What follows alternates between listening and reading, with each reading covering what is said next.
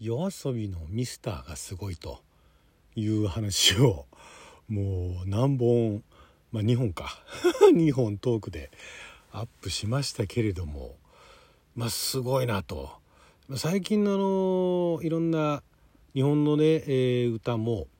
まああの何ですかアイドル寄りの歌はあんまり聞いてない。あっちはあっちでやっぱりあの作曲者だとか編曲者がすごいなと。もうなんかもうあれもあれで神業だなと思うんですが一方であのボカロ P とかから派生した、まあ、新しい潮流ですよね。あの日本のミュージックシーンでも渋谷系っていうのが一頃出てきてあのピチカード5だとかね。であとポスト渋谷系みたいなのが出てきたりだとか。で私の大好きなシンバルスなんかもねその中にあったりだとかあとカプセルだとかね。中田康隆さん。のカプセルなんかもまあそこら辺の部類に相当して。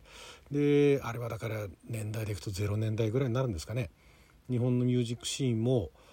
結構いいなと。テクノがやっぱりすごかった時代が、まあ、YMO なんかもそうですけれども。である時からあ次にその、まあ、海外の曲すごい好きでで特に私はフュージョンが好きで歌詞のないもの歌がないものっていうのが、まあ、メインで好きではあったんですがでもやっぱり日本の曲でいいなと思ったのがまず最初インディーズ系ですよね。個人的にですよ。年代的にインディーズ系でで、まあ、バービーボーイズだとかサイズだとか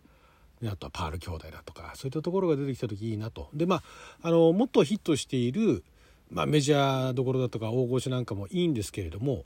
まあまあそういう、まあ、ちょっとアンダーグラウンドとまではいかないけれども、まあ、知る人ぞ知る的なでもやっぱりいい曲あるなというふうに思ってたんですね。でそっからもともとやっぱりテクノ系だとかあのエレクトロニカ系が好きだっていうのもあってフュージョンとは別にね。でそこは日本結構強いところがあってで、えー、ファンタスティック・プラスチック・マシンだとかあとはあのなんだっけえっ、と沖田沖田兄弟？沖田兄弟じゃないか。沖田修也さんのね、えー、曲だとかなんかすごいかっこいい曲もあって、まあ、これはこれですごいなと。ポスト渋谷系以降のまたあの別のミュージックシーンで日本もかっこいい曲たくさん出してんなっていうのがあってただそれはあのアイドル人気ほどではなく知る人ぞ知るでむしろ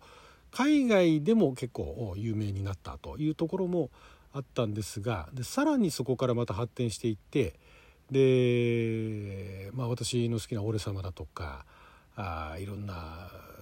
ところでねその何でしょうね、まあ、昔懐かしい要素も持ち込みつつ新しいその楽曲の作り方だとかであとボーカルもね、えー、ボーカルのタイプも変わってきましたよね。なんか昔はすごいあのえー、特に女性ボーカル、まあ、男性ボーカルもそうかもしれないですけれどもおなんかすごいあの、えー、パワフルなね、えー、情熱的なパワフルな。でまああの淡々としたあのバラードなんかも含めてやっぱりその音に何て言うんでしょうかね歌の歌声になんかパンチがある力がある、えー、重さがある、えー、明るさがあるそういうような印象の80年代90年代80年代80年代でね。好きでしたけどもね。いろいろ。ちょっとそこらの話するときりないんですけども。でその yoasobi の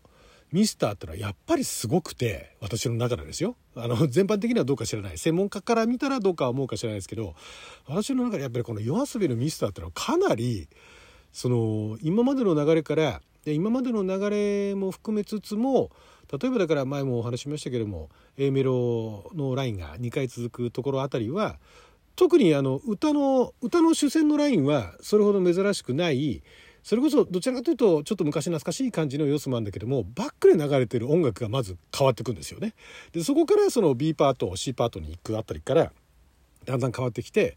でその小説とのリンケージっていうのもすごいよくできてるというところがあってでこの前のトークでもねあのこの前のその音楽をね、まあ、小説の方か。小説の感想トークの方でで、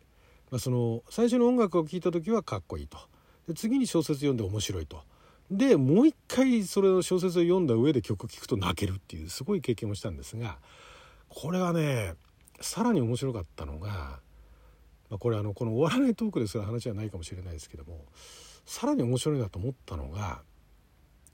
この yoasobi の「ミスターを」まあ、2月にリリースされたというのもあって結構いろんな方が、まあ、歌ってみた系ですよね。カバーという、まあ、カバーって言えばいいのかな。カバーで結構あの YouTube でねいろんな歌い手さんがあカバーをしているというのはあ例えばまあ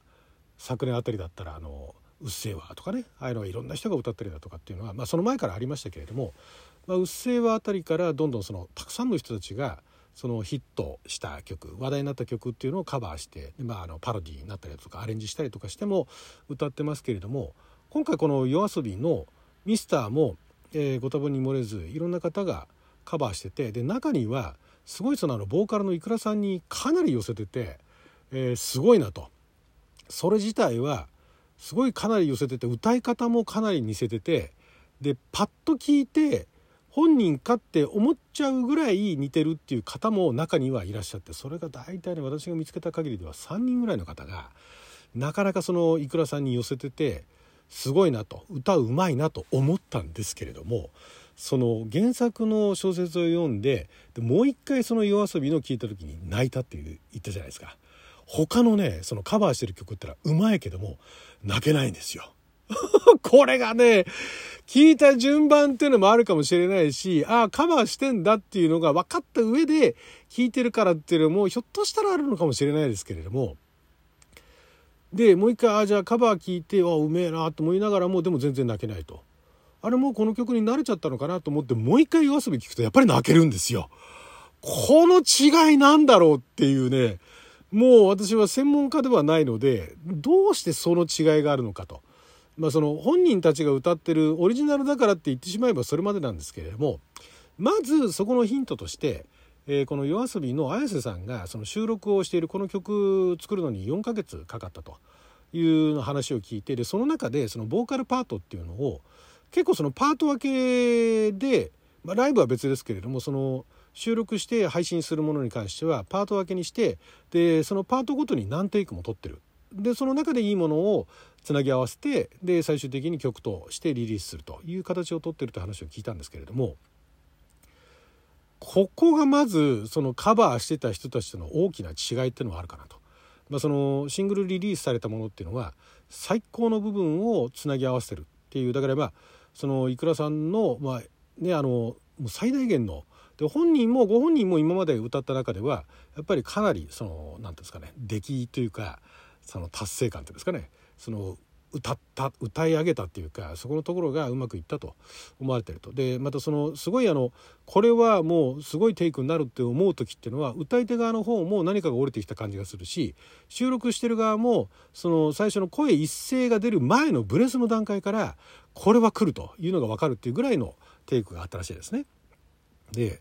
それ聞いた時にあここはまあ大きく違うところなのかなと。カバーをやってる人っていうのはおそらくなんですけれどもそんなにパート分けで自分の声収録して何回も何回もいろんなそのパート取ってその中の最大のものをね最高のものをつなぎ合わせてるって人っていうのは